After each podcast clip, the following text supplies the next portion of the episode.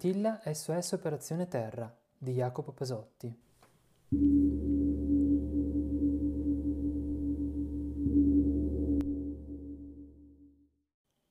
Capitolo 2 Teresa e Antonio ricevono un compito importante.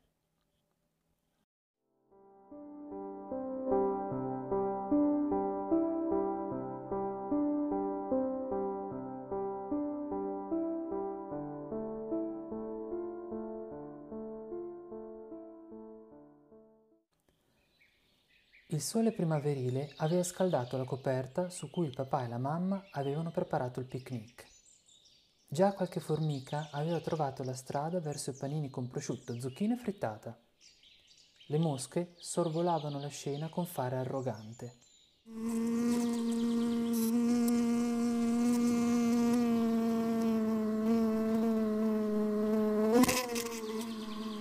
Teresa e Antonio trangugiarono il panino che il papà e la mamma avevano preparato per il picnic.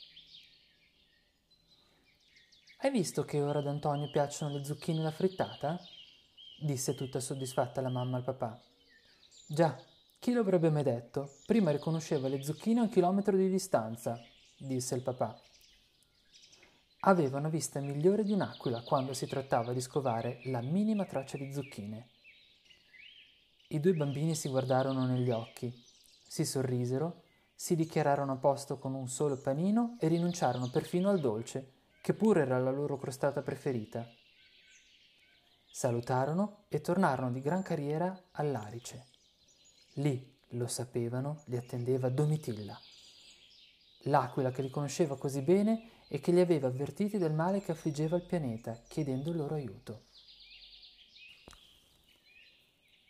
Teresa e Antonio non sapevano ancora di quale aiuto si trattasse, ma non per questo si erano tirati indietro. Quando mai sarebbe capitato loro un picnic in montagna così ricco, ricchissimo di avventure?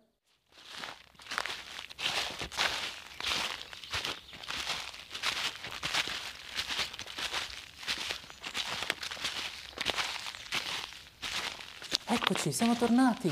esclamò Antonio appena giunto sotto l'arice. Ah, bene, disse l'aquila, che si era appisolata da qualche minuto. Non c'è tempo da perdere. Ora vi dirò cosa fare. Domitilla spiegò le sue immense ali e con la voce sibilante raccontò ai bambini che le tartarughe delle Galapagos, che sono tra le più anziane sagge del pianeta, le avevano fatto aggiungere una ricetta per curare la terra.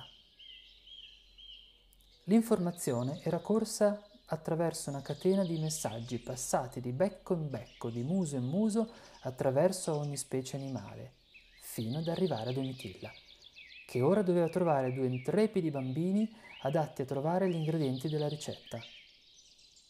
Per fortuna le scimmie dello zoo avevano contribuito, scrivendo gli ingredienti su un foglietto, e così i bambini ora potevano leggerli.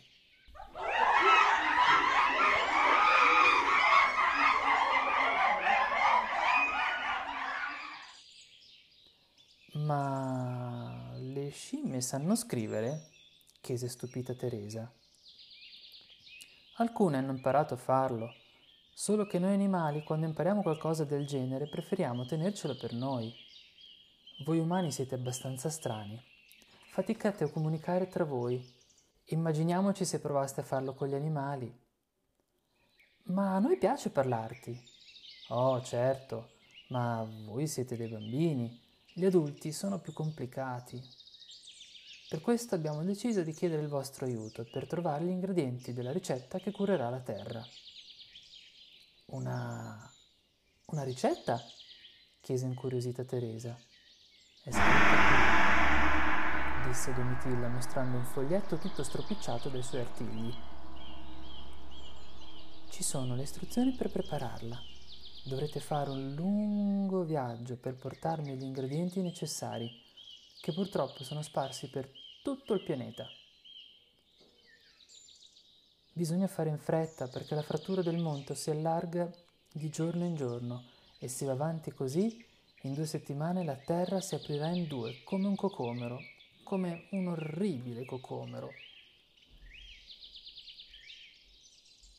Non possiamo aiutarti, eh, non possiamo partire per nessun posto, replicò seccamente Antonio.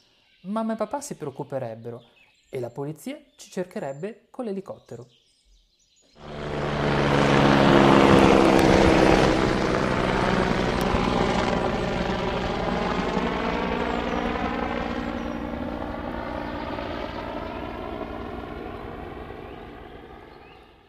Non ti preoccupare, Antonio, rispose con dolcezza Domitilla.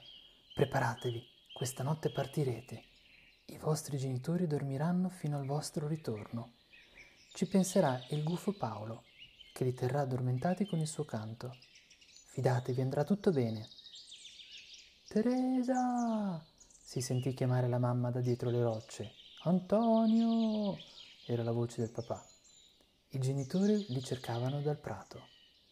Su, tenete il foglio, mi raccomando, non parlatene a nessuno, soprattutto ai grandi. Potrebbero non capire. Io devo andare, devo tenere d'occhio la frattura. Detto questo, l'aquila spiegò un'altra volta le sue ali grigio-marroni. Teresa e Antonio furono per un istante coperti dall'ombra dell'aquila, che, scivolò silenziosamente nel cielo sfiorando le loro teste.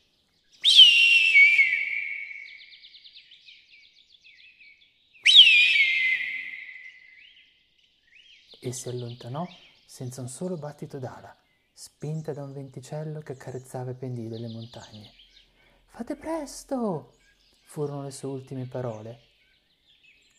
Poi scomparve dietro una nuvola. Vola!